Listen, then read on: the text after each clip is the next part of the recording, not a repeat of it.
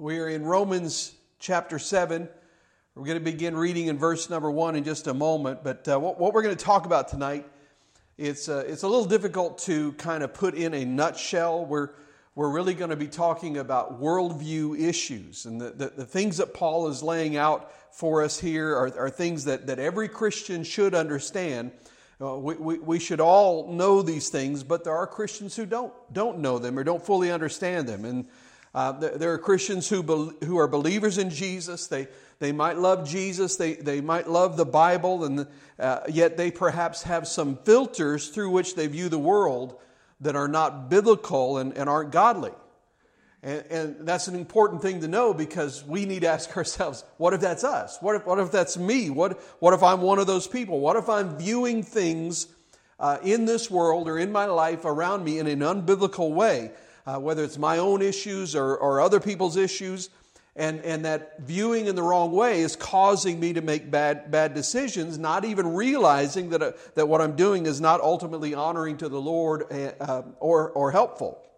So, as we look at this passage, it might be something where uh, it'd be easy to look at it and say, uh, well, that was, that was kind of interesting, but, but, but, but not realize how foundational this really is that we're talking about. And, and, and, the thing about foundational things is they're not exciting typically.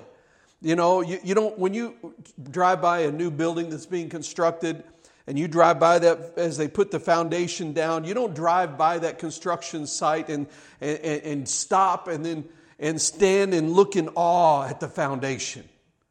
You know, you don't, you don't do that. Wow, look at that foundation. Look at that cement. Look how well laid that foundation is. Look at the corners. They, they're set at perfect 90 degree angles. You, you, don't, you don't think any of those things. And yet, everything else that is to be built depends on that foundation. Eh, the, the man who inspects the ground that a building is being built upon or inspects the foundation of the building, he has to make sure that, that that foundation is going to support everything else that is going to be built on that site. So when we talk about foundational things, that's, that's what a worldview is for us. The foundation matters because everything else sits on your worldview. All of your decisions, the way you look at life, the way you look at the world, the way you approach your problems, everything is, is, is affected by your worldview and that foundation. So that's what, what we're going to be talking about tonight. So, so let, let me try to make sense of this. Let's, let's read Romans uh, chapter 7, beginning in, in verse 1. Uh, Paul writes this He says, Do you not know, brothers? For I, I speak to those who know the law. A little, little side note here the audience that Romans is intended for is people who are familiar with the law, they're, they're, they're familiar with the Old Testament. It doesn't necessarily mean they were Jewish, but they knew the law, which means that probably a lot of them were Jewish or, or they were at least Gentile converts to Judaism who had converted to Christianity. He says, Do you not know, brothers, for I speak to those who know the law, that the law has dominion over a man as long as he lives? Don't you know this? The, the law is only applicable to you as long as you live. Then he explains, verse 2 For the woman who has a husband, is bound by the law to her husband so long as he lives. But if her husband dies, she is released from the law regarding her husband. So then she will be called an adulteress if she marries another man while her husband lives. But if her husband dies, she is free from that law so that she would not be an adulteress if she marries another man. Now, now let me just first say this. People uh, will, will miss the point on this passage sometimes because uh, I'll say, uh, I want you to understand, th- this passage is not about divorce. Uh, this passage doesn't mention divorce. This passage uh, doesn't even have divorce in mind at all. It, it only has two situations a, a, married woman who marries another man while, she, while she's still married to her first husband who's living, and then a married woman whose husband dies and then she marries another man. These, those are the only two situations this passage has in view. What Paul is doing, he's not trying to teach on divorce or anything like that. He's using an analogy, uh, using the, the picture of a married woman. It's not a teaching on divorce. The Bible has lots of passages about marriage, divorce, and remarriage and all that. It's a big topic, and maybe we'll cover that at more depth in another time, but, but not today. Right now, uh, we're trying to understand Romans 7, and that's not what he's talking about here. So to deal with that would be more of a distraction for tonight. I, I will say this, however the, the biblical teaching on marriage is extremely simple, but life is very complicated. And so, therefore, when we try to approach that subject, we should be thoughtful and mindful of the complexities of life. So, anyway, we're going to hold off on studying that topic tonight, but, but if you can't wait, then I tell you this go do your own study. Uh, if you want to study marriage, divorce, and remarriage, then go look up all the biblical passages about marriage and do your own Bible study. You can do that. You don't have to wait for me to do that. You can get in the Word yourself.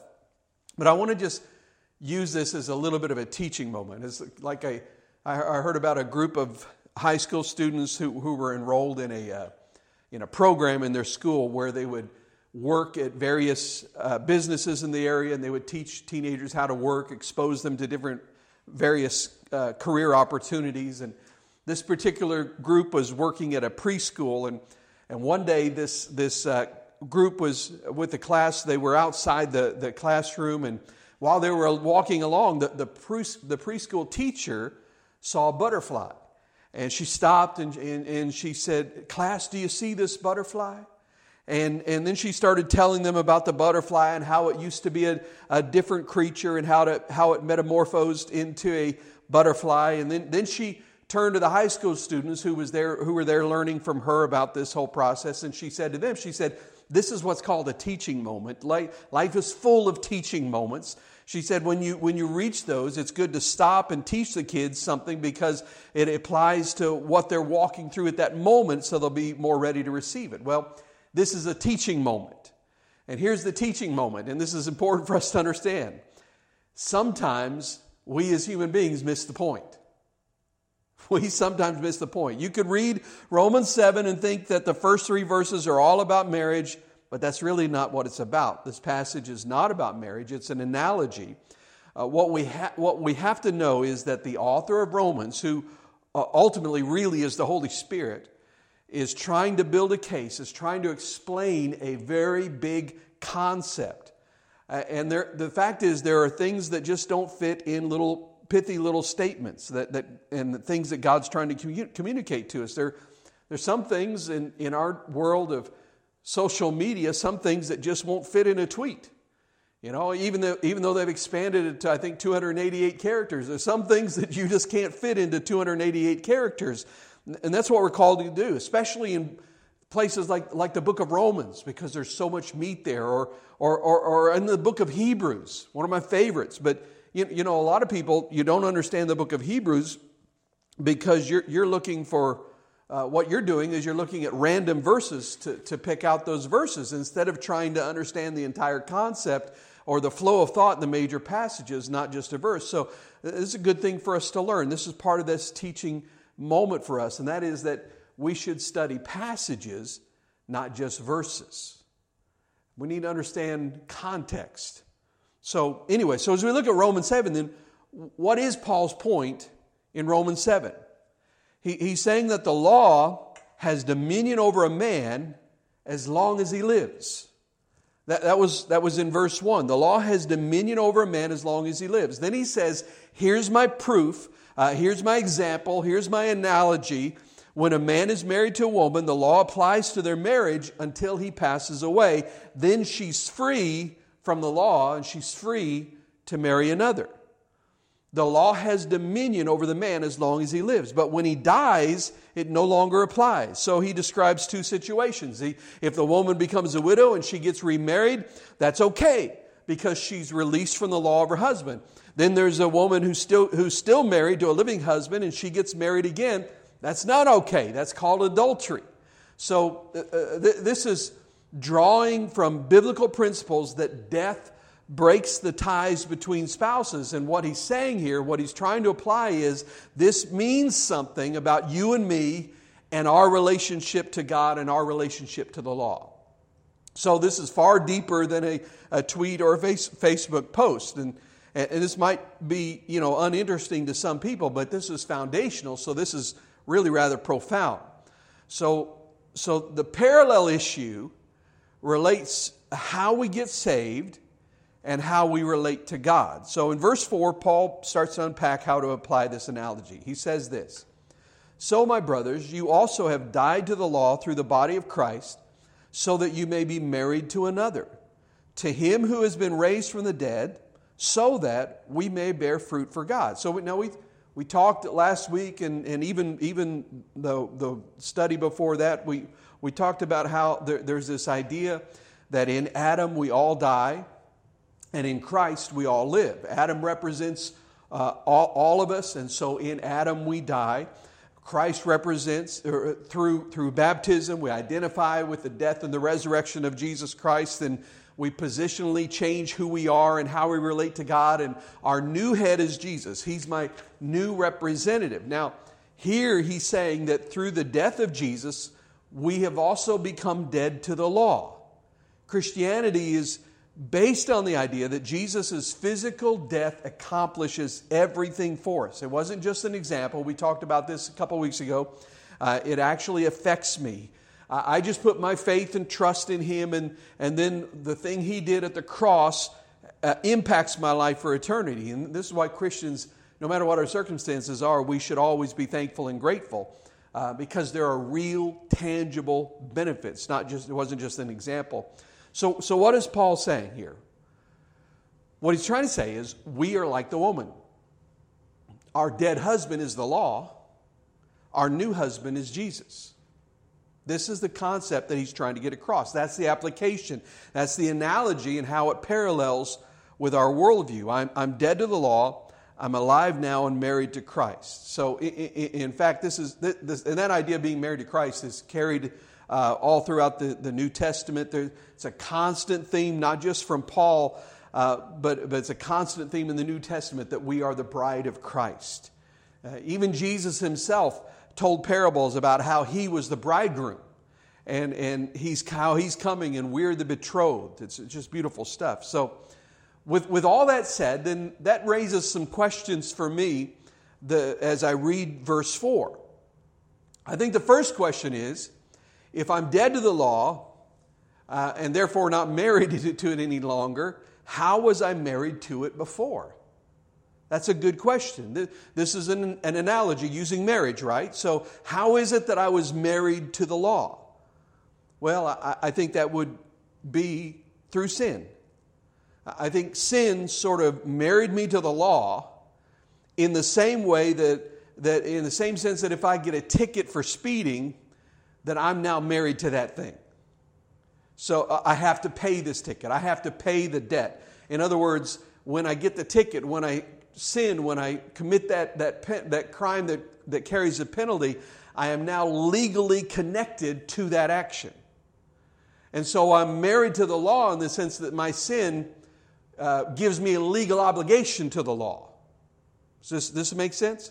It, it was my sin that brought me into this irrevocable encounter with the law that was going to bring penalty upon my life. And this is a perfect parallel of my relationship to God because of sin.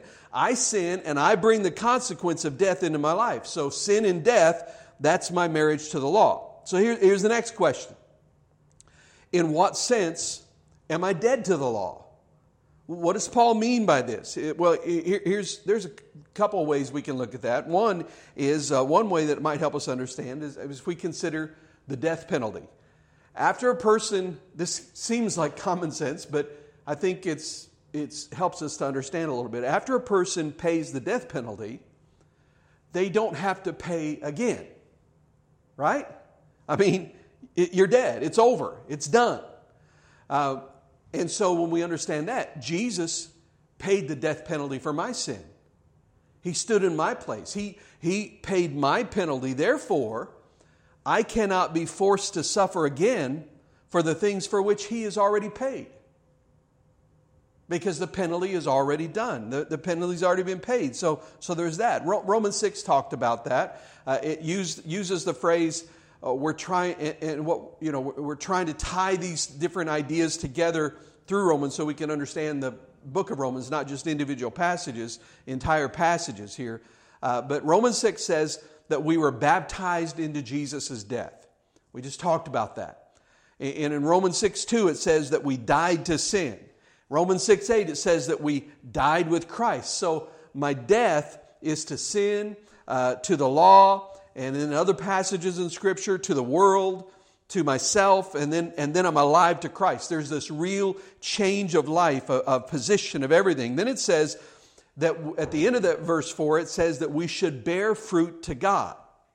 Now, this is important because this then, the, this is the purpose of my salvation. I, I'm saved by grace but I'm saved unto works. I'm saved by grace, not, my, not by works, but I'm saved unto works. That's the fruit of God. I'm saved for something, not just saved from something.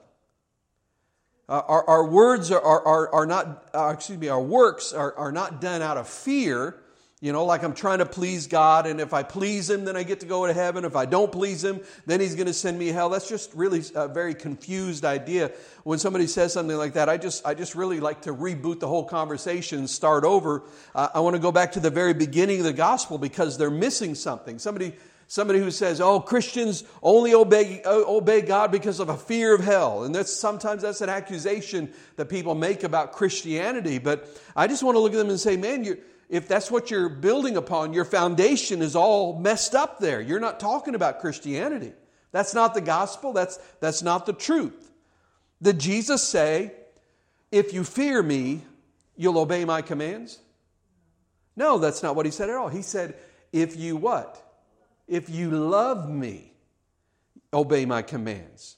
And the Bible says that perfect love casts out fear. And it says in that context, it says that fear involves the idea that I'm going to be punished at some future time for these things. However, because of what Jesus did on the cross, God delivers us from that fear and calls us into a fruit bearing relationship of love and obedience to Him. And I would say this this connection between love and fruit, this connection between relationship and bearing fruit in your life. If you're lacking fruit, if you're lacking godly works in your life, then what you're really lacking is relationship. The, the lack of fruit is just a symptom of a problem, a, a sign that, there, that there's something lacking in my relationship with Jesus. So, so, you know, say you meet a Christian, someone who's struggling with sin. So often, all you need to say to that person is, is ask him, Have you just gone to the prayer closet? Have you got on your knees and said, Lord, this sin is breaking my relationship with you in my heart. I need to be restored to you. And in so doing, they're, they're dealing with it at the very root of the problem because it's not a behavioral problem, it's a relational problem between us and the Lord. And, uh, and you know, I've had friends over the years uh, who, who love Jesus and maybe I might see them once every year or two or whatever. And, and you know, when you see somebody you haven't seen for a long time, that you, you, you, you see them and they say, Hey, Dave, how's it going? You know, and I'm like, Hey, I'm doing good. How are you doing? But then, you know, I have certain friends that just go a little deeper. Maybe I haven't seen him for two years, but they'll look at, at me and they say, Hey, hey, how, how's your walk with the Lord? You know, and, and in that moment, I don't know about you, but sometimes you get a little defensive, and I'm like, ah, that's kind of a personal question right there. But, and, and I'm not saying that you should go up to strangers and ask them how their walk with the Lord is. Uh, sometimes you have a, a, place in someone's life uh, to ask that kind of question, and sometimes you don't. It depends on your relationship with them. But, but that question is a question that gets right to the heart of the issue. It, it just gets right to the heart of it because how is your relationship with Jesus? Truly. I'm not talking about how you fake it, how, what kind of mask you wear. You know, not in your fantasy world, but in reality. How is your relationship with God? How's your walk? Because the truth is, if your walk is good, the fruit will come. And, and, and sometimes, if you're like me, we, we don't like hearing that question because it forces us to be honest about some things that, that are going off, uh, you know, go, kind of going off the rails in, in my heart rather than being able, when I'd just rather just ignore them. So, based on Romans 7, what's my relationship with the law now? Well, he says, I'm dead to it. However, this does get a little complicated because, you know, I look at the Old Testament law and I think, am, am I really dead to this thing? I mean, what about the part where it says, don't murder? Does that mean I can murder because I'm dead to the law? Well, of course not. That's not what it says. There are certain moral laws. There are certain things that carry through that will be true for all people at all times. And there are certain things that were written there specifically for, the, for Israel. And we realize that, that, that this was to teach us a lesson. It was a tutor to bring us to Christ. Uh, uh, but now we can say, I'm dead to the law. And Paul's going to get more into this in Romans 14, and he'll address this topic more fully, and we'll, we'll look at it then. But, but, but in summary, I think when we talk about our relationship as a follower of Jesus to the law, here, here's how I treat the Old Testament law. Say, you know, you're just reading through it on your own personal time in the Word. Here's, what I, here's my approach I learn from the law, but I'm not under it. I learn from the law, but I'm not under it. I think that's a great summary. We, we can't go to the extreme of casting out the Old Testament as, as if it's somehow inferior.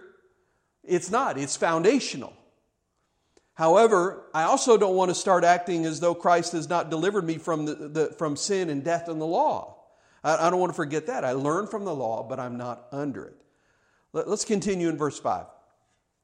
When we, were in the fle- when we were in the flesh, the passions of sin through the law worked in our members to bear fruit, leading to death. Now, I want to read that verse again from a different version. From I want to read it from the ESV because it helps uh, translates it in a way that helps communicate a concept that Paul is using here.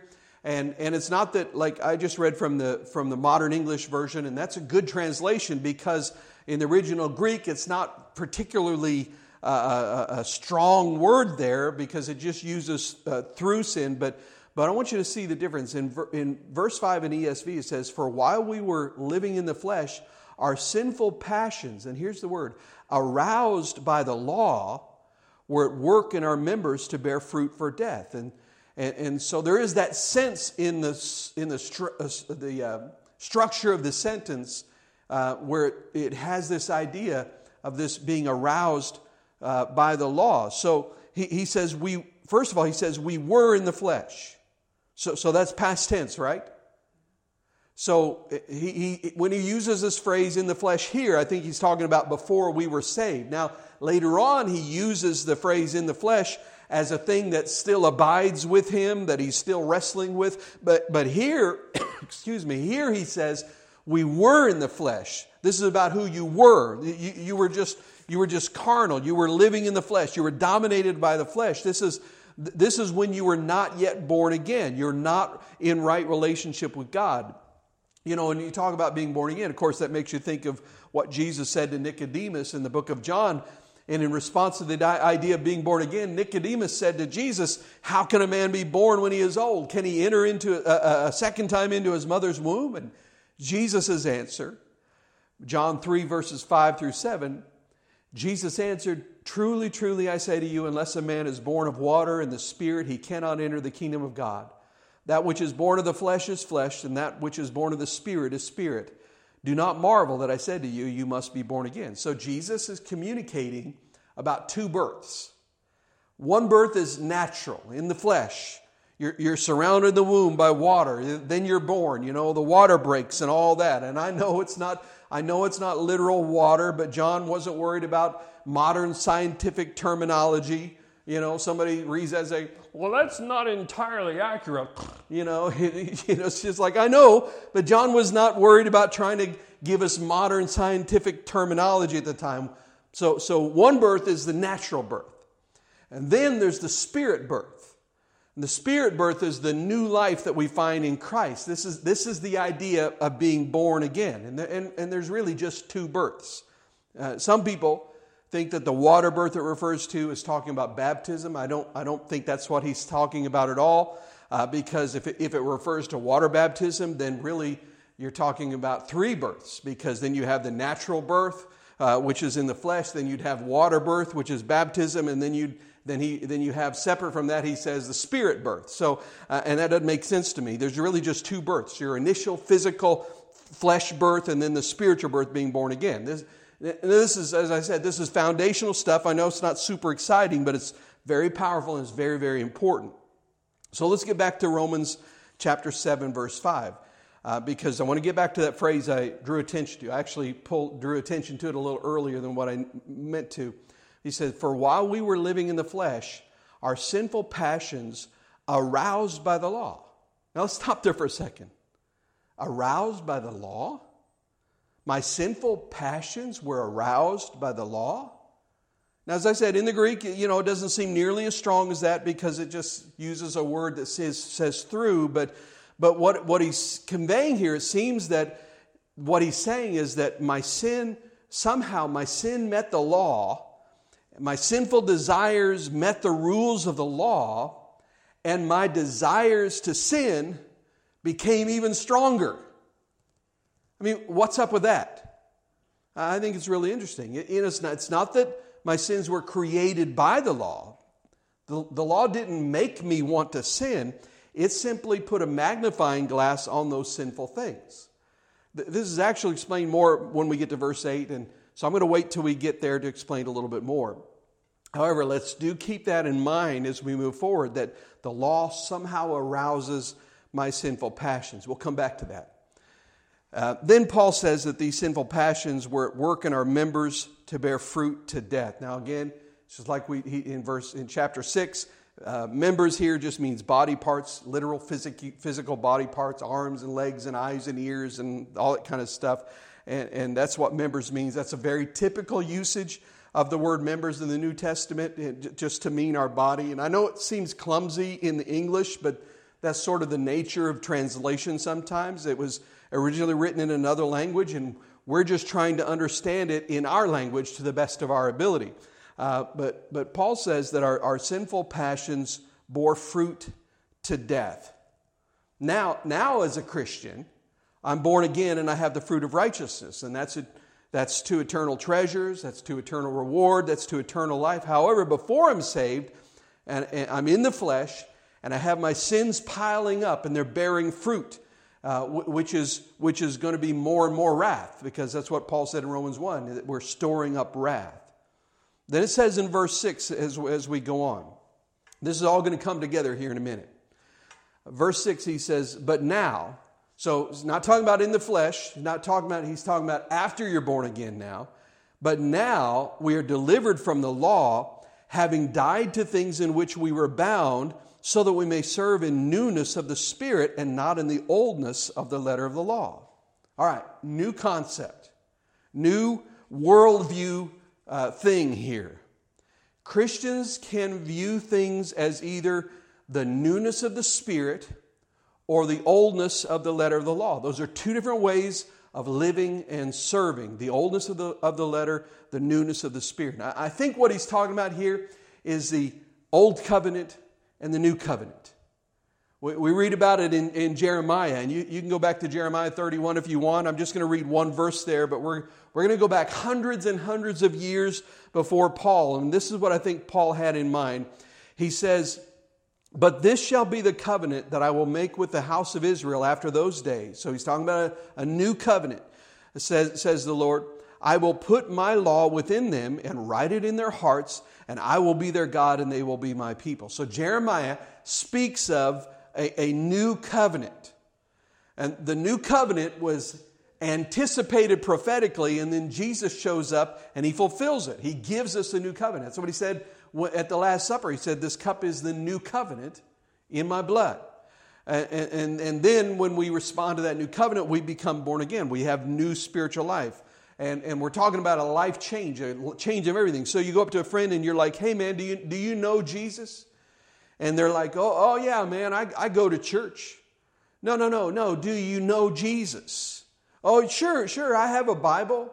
No, no. Do, do, you, do you know Jesus? Dude, I'm a, I'm a member of a, of a church. I even tithe sometimes. No, no, I'm asking, are you born again? And in that conversation, what you're trying to communicate is this concept of the old carnal life before Christ and then the new birth and the new life in Christ not just new doctrines, not just new teachings, not just new ideas, not just new beliefs, but a new life in Christ that we have that goes just beyond what words can explain. So he says, We serve not in the oldness of the letter of the law. And I think serving the oldness of the, of the letter of the law is thinking, okay, I'm, I'm trying to obey Old Testament law, and I'm constantly failing. I have a life of constant failure, constant disappointment. I'm constantly not good enough. I constantly don't measure up. And there are a lot of Christians that live in that place because they're trying to live up to laws that they have imposed and they constantly feeling like they are failing and that they, they're a disappointment and they, they don't measure up, you know. But, and what's happening when you're living under the, uh, uh, uh, under the oldness of the letter of the law is uh, I'm watching these rules that come my way from the outside, and then I realize that internally, I, I just want to fight against them. I know what's right, but inside I'm thinking, I don't even want to do this. It, it, I'm carnal in that, in that moment. However, serving in the newness of the Spirit is an entirely different kind of thing. Serving in the newness of the Spirit happens from the inside out. Serving in, under the letter of the, uh, of the oldness of the letter of the law, that's trying to make it from the outside in. The, the law comes at me and says, You should do this. And I'm like, I don't feel like it, but I'll try because I know it's right. That's living under the oldness of, of the letter. But however, the, the work of the Holy Spirit in my life, He says, You should do this. And because He changes me and makes me a new person, now I go, I know, I want to, Lord. That's what I want. It's a change in the whole quality of goodness that, that, that's inside of us. So I think another question we have to ask when we read this is, why, why would I need to be delivered from the law in the first place? I think that's a good question. That's what verse six, 6 says. It says, We have been delivered from the law. Well, I'm going to give you two or three different reasons. One is I need to be delivered, I need to be delivered from the law because the law is for sinners.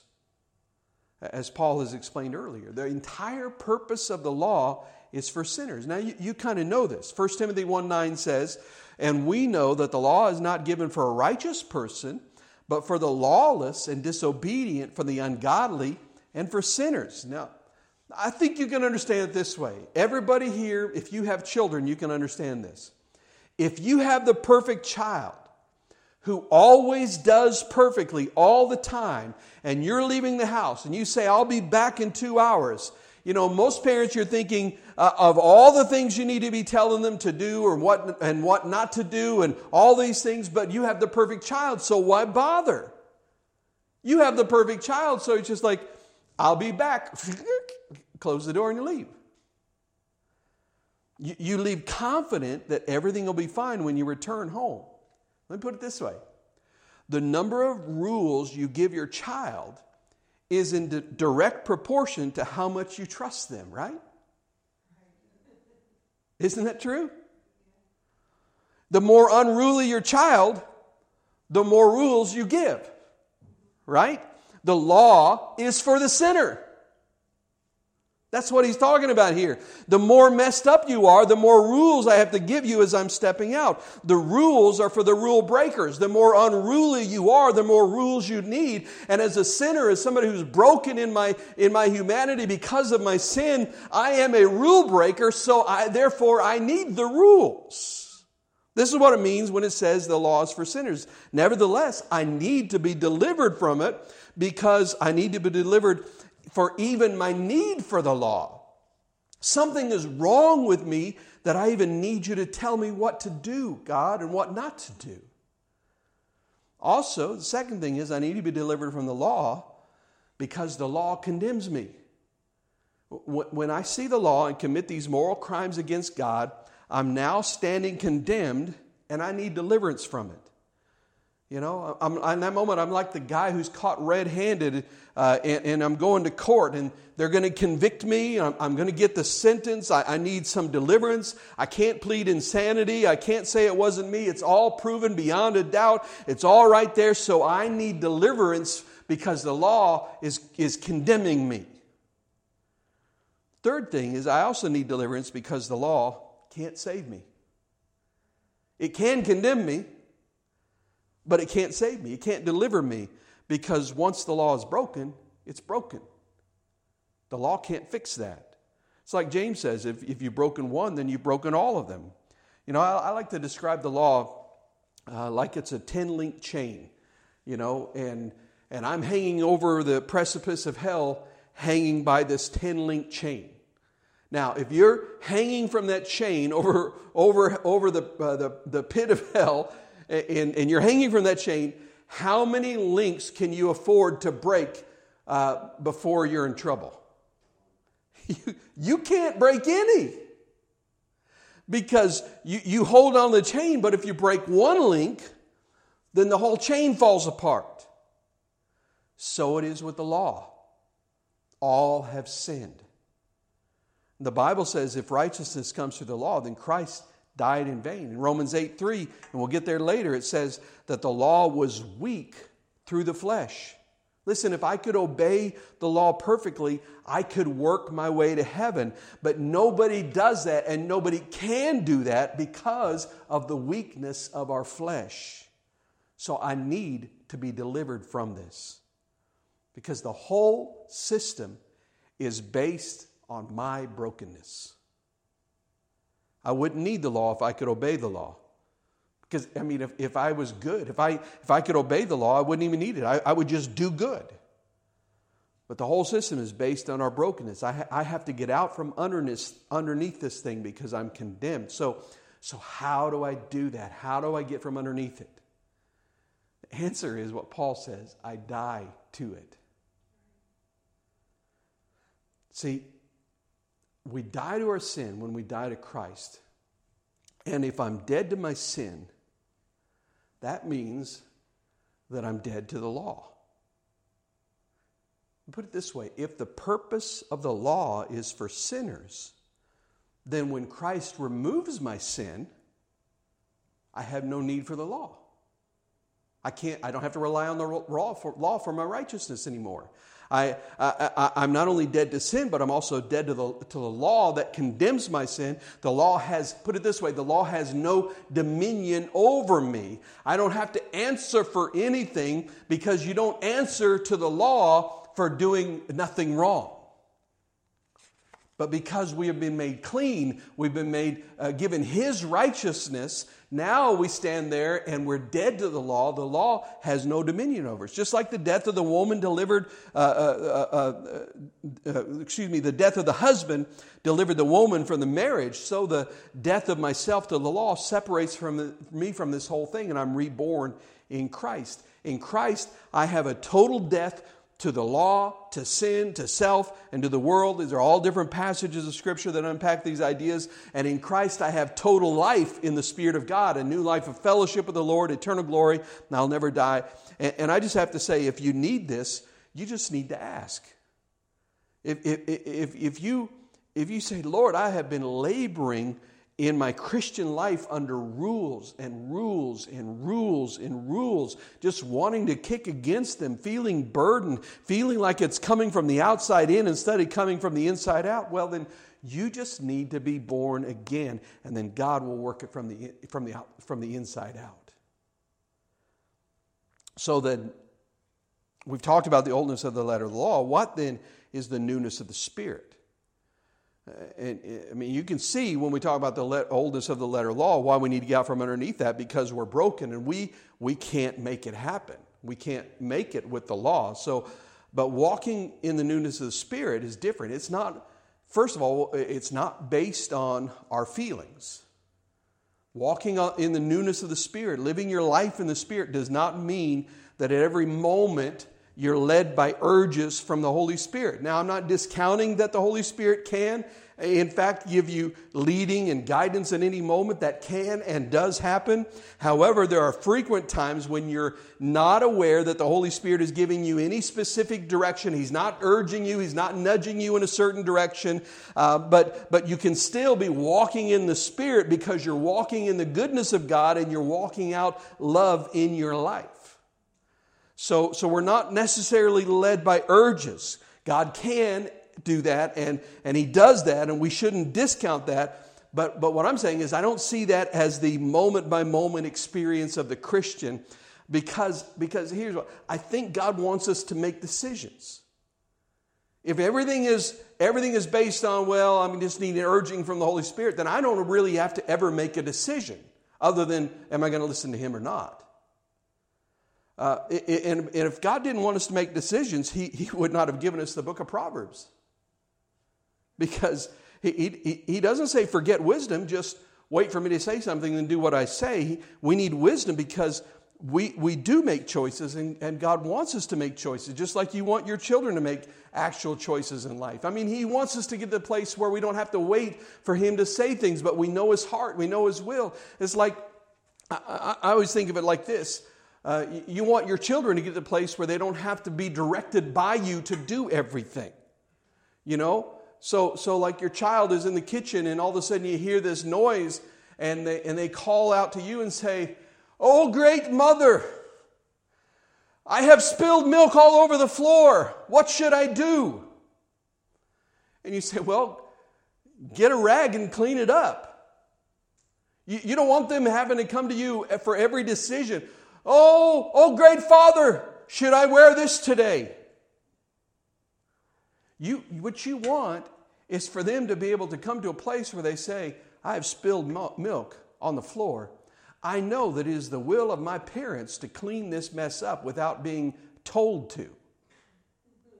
Can I get an amen from all the parents in here? That's what he wants us to make decisions. He wants us to walk in the Spirit. Uh, walking by your feelings and emotions is not newness of the Spirit, it's, it's not feelings based or, or urged based living. Second, walking in the newness of the Spirit is not gift focused. It's not it's not functioning in the gifts of the Spirit in every waking moment. There is an element of the gifts of the Spirit being active in our lives, and we should be open to His moving at any moment. But we're talking about everyday living. And most of your daily life is not exercising gifts of the Spirit. It's basically being led by the Spirit in the sense of these new internal desires that now I want to do what is right, and I have this internal awareness of, of this relationship with God, and I have a desire to serve Him, and, and that's the difference. That's, you know, that's the first thing you notice when you actually get saved, especially if, you've, if you get saved at an older age, when you've had ample opportunity to sort of flesh out the flesh. You know, because now all of a sudden you, you look at your life, you, you know exactly what, what the flesh life is about, and then you get saved and you're like, Lord, I, I love you. I, I know you. I want to walk in you. I want to walk with you. I want to serve you. It's a change of his desire. A, there, that's the newness of the Spirit. It's how we serve. But some people, they misuse these terms the oldness of the letter and the newness of the Spirit. And I, don't want, I just want to guard us against that. I, I think some think that the oldness of the letter of the law means anything the generation before me used to do as Christians. And so if they sang hymns and I don't like hymns, then hymns are the oldness of the letter. You know, so man, those are just, they're just old wineskins. Well, and they, they use and abuse these biblical terms and just attack whatever some generation before them did. For others, the newness of the Spirit uh, would be just like a certain vibe that you have. For example, you know, here at Restoration Life Church, we tend to dress down instead of dressing up. Uh, and, and if somebody shows up in a three piece suit and they're going to, to preach in their three piece suit, and if you're like, man, that's the oldness of the letter, you know, no, no, it's not. It has nothing to do with anything. It's just a three piece suit. You know, it doesn't mean anything. Just wear what you want to wear. Some people misuse the term the newness of the Spirit to mean, and I like this one, to mean anything that they feel good about. Have you caught this? Uh, this can actually lead them to be very confused because they think it's just anything they feel good about. You know what? Listen, there are a lot of teachings out there in the world under the banner of Christianity that is designed just to make you feel good and never cause you to confront any issues and to change in any way. So if there's a ministry they like, then they say, well, the Spirit's moving in that ministry. I like them, so it must be the Holy Spirit. Well, He might be moving, or it may just be that you like them because they look like you, or they talk like you, or their style of ministry appeals to you, or, or you met the guy one time and he made you feel good, so it must be the anointing of the Holy Spirit. It may not be the newness of the Spirit because Paul, he's not talking about new stuff versus old stuff oldness of the letter of the law, he's talking about the carnal pre Christ life. And, and the newness of the Spirit is the born again walking with Jesus life. That's the difference. So it's, it's positional. One is from the outside in, the other is from the inside out. All right, verse 7. What shall we say then? Is the law sin? God forbid. But I did not know sin except through the law. I would not have known coveting if the law had not said, You shall not covet. But sin, taking opportunity through the commandment, produced in me all kinds of coveting. For apart from the law, sin is dead. So he's saying some people misunderstand the law. Is the, is the law sin? Well, of course it's not. Uh, some people, upon reading this and hearing this, that that sin that the law arouses my sinful passions, they may come to the conclusion that, that, that the law is actually the problem. And here, I, I think Paul is, is he, he's not just talking about the Old Testament law, by the way. I think he's, he's uh, talking about whatever law has been revealed to you, whether it's moral law like the Gentiles have, or it's the written law of the Old Testament. And Paul uses the term to refer to both situations in Roman. But, but something bad happens when the law meets my, sin, my sinful nature. Uh, and you can, you can see it in real life. I'll give you some examples. For example, what happens when, uh, with at least certain people, what happens when people meet wet paint signs? That's right. They touch it to see if it's really wet. And that's what happens when your law meets your sin nature. You walk up to it and it says wet paint. And you're like, hmm, oh, it is wet. You know, that's our sin nature. Now, here's the thing in that moment, do I blame the wet paint sign? Some people do. Some people, you know, it's like that poor guy who paints the benches. He just can't win. He's like, "Well, what am I supposed to do? If I don't if I don't put the sign up, you sit on it and get paint all over yourself, and then you're mad about that. But if I do put the sign up, you don't believe it and you put marks all over it. So, yeah, I mean, is the sign bad? Is is the law bad? No, the law is not bad. Let's not blame the wet paint sign. The issue is that I have a sin nature. I have sinful desires. And when someone tells me not to do something, that's when I find out how much I really want to do it. Therefore, what happens is the law exposes my sin nature. It draws it out. It's like the guy who's, you know, says, walks up to a crowd of Christians and he says, I have a joke to tell you, tell you guys, but it's really bad, so I probably shouldn't. And you're like, okay, well, great, then don't. And then he's like, there is a guy. He just can't hold it in. He can't stop himself. He can't hold it back because uh, uh, there's something in us, in us that says, I want what I want, and the more I'm told not to do something, the more I want to do it. The problem isn't the law, the problem is me. And this is how, uh, as Paul said earlier, as we're coming back to this, this is, this is how he said that this, this is how the law arouses my sin nature. Because what it does is, is, is it accesses what was already there. And, and so the law, for some people, becomes a laundry list of things to do. It's, it's sort of like the little boy sitting next to a button with a sign that says, Do not push button. Everything that's already in that little boy wants to rebel against that sign and push the button just to see what happens. I, I, know that I'm bad because when I'm told not to do something, I, I want it that much more. So something must be wrong inside of me. I mean, imagine that you had no awareness of morality of any kind, no awareness in any way. All you have is desires. You have no way of identifying whether these desires are good or whether these desires are bad. You just have the desires and you just do what you want. Then along comes the law, moral awareness comes. Now, all of a sudden, you can split the things that you want into two categories good things and bad things. That's what the law does for us. And, it, and when, we, when, when the law comes, now it reveals to us, as we look at our desires and we look at the law, it reveals to us that we have a lot of desires that fit in the wrong category. So the law reveals to me that I have bad desires. And it reveals to me that when I try to resist these things, that those things are very strong indeed. It comes to the place where when we realize this, we come to the place where we just cry out, Lord, deliver me.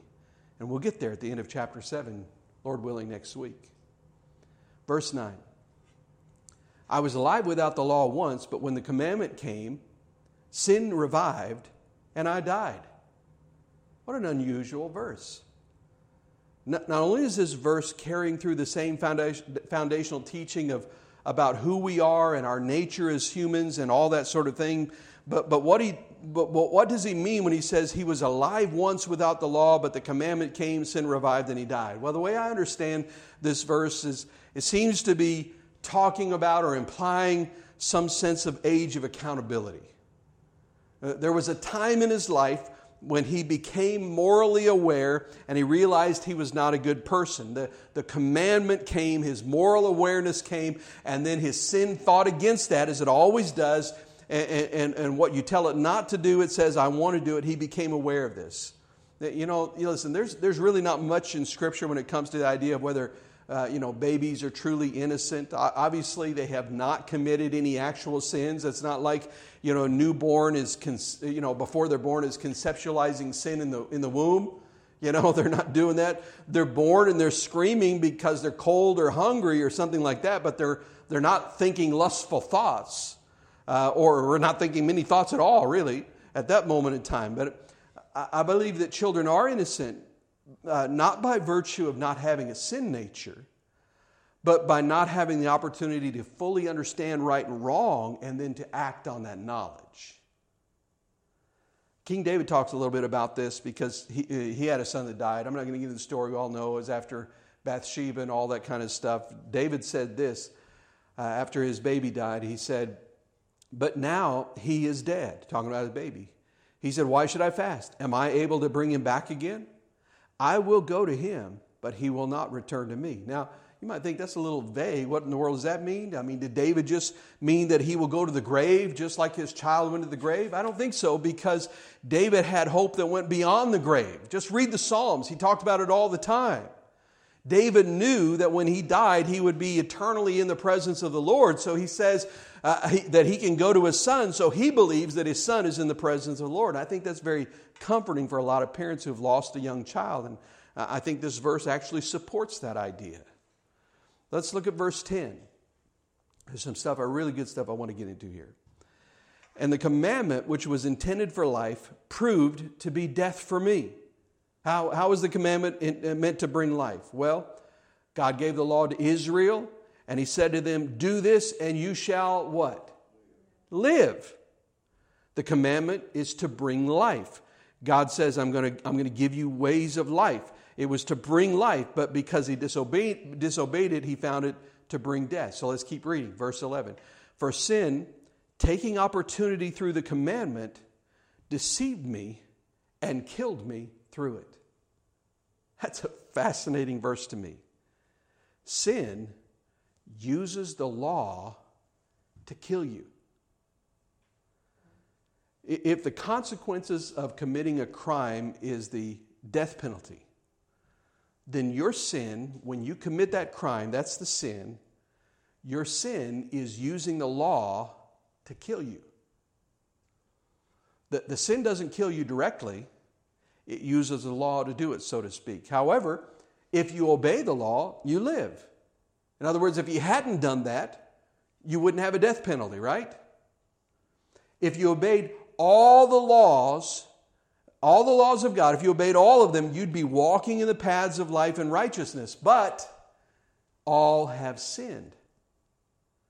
Therefore, what could have brought life, if we could have obeyed it perfectly, what could have brought life instead brought death, because death was the consequence of the sin which is why I need to be delivered from the whole system of the oldness of the letter uh, by, uh, of, of trying to earn my salvation by walking in perfect obedience. I have to be delivered from that because I don't do it. I can't do it. He, he adds in there the element of deception because he says, Sin deceived me. You know, we, we, we, we could look at Eve and see this. Was, was Eve deceived? Somebody? That's not a trick question. Yes. Somebody like, I'm afraid to answer. Yes, she was deceived. Uh, uh, she really thought that she was going to get good stuff out of eating the tree of the knowledge of, of good and evil. She really believed that. She was deceived. She knew God said not to, but she thought it was somehow going to work out for her differently than what God said. And we're, we're just like that. Sin deceives us into thinking that we are the exception to the rule. So, you know, somebody says, well, we're having sexual relations before marriage, but it's okay because we really love each other. Well, when we think we're the exception to a rule, we have to realize that there's a reason for the rule and that sin deceives me and it tricks me into thinking I can get away with sin, that I can be okay with sin. That's, that's why he says, don't be deceived, brethren. That's, Ephesians calls it deceitful lust. But here's the, here's the interesting, the sad part is I find that people who go into sin trying to fill some hole in their life, some longing, some need that they have, they actually usually lose the thing that they're going after. So, the person who says the, the scenario I just mentioned, it's okay because we really love each other, that person's probably looking for intimacy. They're looking, they're longing for intimacy. However, what they don't realize is that giving yourself to another person sexually without entering into a covenant before God, before marriage, actually works toward destroying trust and therefore destroys true intimacy. You say, well, how does it destroy trust? Well, it's really simple. Uh, let me just put it like this uh, uh, speaking to any young lady who may be watching or listening. If he'll do that with you before marriage, he'll do it with someone else outside of your relationship. And if, and if you say, oh, well, we're going to get married, well, he'll get married to you, but if he'll do it with you before marriage, he'll do it with someone else outside of marriage, outside of your marriage. And that knowledge, knowing that, will destroy trust in your relationship. If he or she is not willing to wait for marriage before taking you to bed, then the question is what constraints are there when he or she gets bored with your relationship and then is tempted by another person? There are no constraints. The young person who desperately wants relationship and so they get into quick and dangerous or even sinful relationships. They're the ones who, in older age, have the worst relationships, have the broken relationships, have the hurt relationships. So, by, by doing it the wrong way, sin deceived them. Uh, uh, the person who uses, who uses drugs because they want to escape life, while, while they're escaping life, life is getting way worse while they're using drugs. So they use drugs because they want to improve their life and it ends up destroying their life. The person who steals because they want quick money ends up in ruin. I mean, find me an old rich thief. Good luck with that. The thief in the long run ends up in poverty. Sin deceives us. The guy who's hurting in his marriage and he feels a lack of love from his spouse, so he cheats with, on his spouse and destroys his marriage. How much love is he feeling now? The thing that he thought would heal whatever it was that was wrong with him ended up destroying the very thing for which he was craving. Sin deceives, and then it destroys whatever we're chasing after. Like, I mean, we can go on. A lazy man. A lazy man ends up making a lot more work for himself in the long run through his laziness. Just think of sin after sin after sin where the thing that you're trying to find fails you. The, the person at work who says, I'm not appreciated around here, so I, I'm just not going to work as hard. And you hear that and you're like, well, well, that will sure make you more appreciated by your bosses. You know, you're, you, listen, you're the guy that's, that's going to get passed over for all the promotions and all, uh, uh, uh, and all of that because you're discontented and, and, and you don't do what the Bible says and be diligent and work hard. On the flip side, the guy who says, I'm going to work hard whether anybody notices it or not, Everybody notices that. It's just really interesting how it works. See, here's the thing sin is so deceptive. Sin and rebellion, hear this, especially if there's any, any young person, hear this. Sin and rebellion always feel like freedom at first. It feels like freedom at first, but then it destroys everything we long for. That's the story of the prodigal son. When he got his inheritance and went out, uh, as I like how I think the King James says, as he says, he living riotously. I just like that phrase. It's very poetic. When he went out there and he was having a ball, having a blast, and, and living up a storm, partying and doing all these things and hiring prostitutes and all this stuff, when he was doing it, I'm sure to him it felt like, finally, I'm not underneath the thumb of my old man. I'm not out there working in the fields every day for, for nothing. I'm, I'm free. And it felt like freedom at first. But it led him down a pathway where he had nothing, and he got to the place where he was so hungry he was wanting to eat the slop that the pigs were eating that he was feeding as a Jewish boy. If you don't know what, why that's an ironic thing, we'll talk about it later.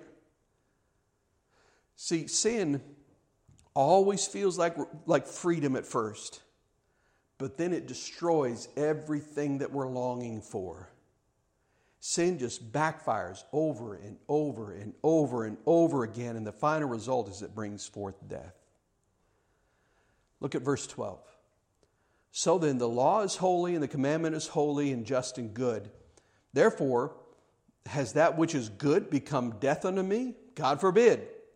Rather, sin, that it might be shown to be sin, was working death in me through that which is good, so that, excuse me, so that sin, through the commandment, might become exceedingly sinful.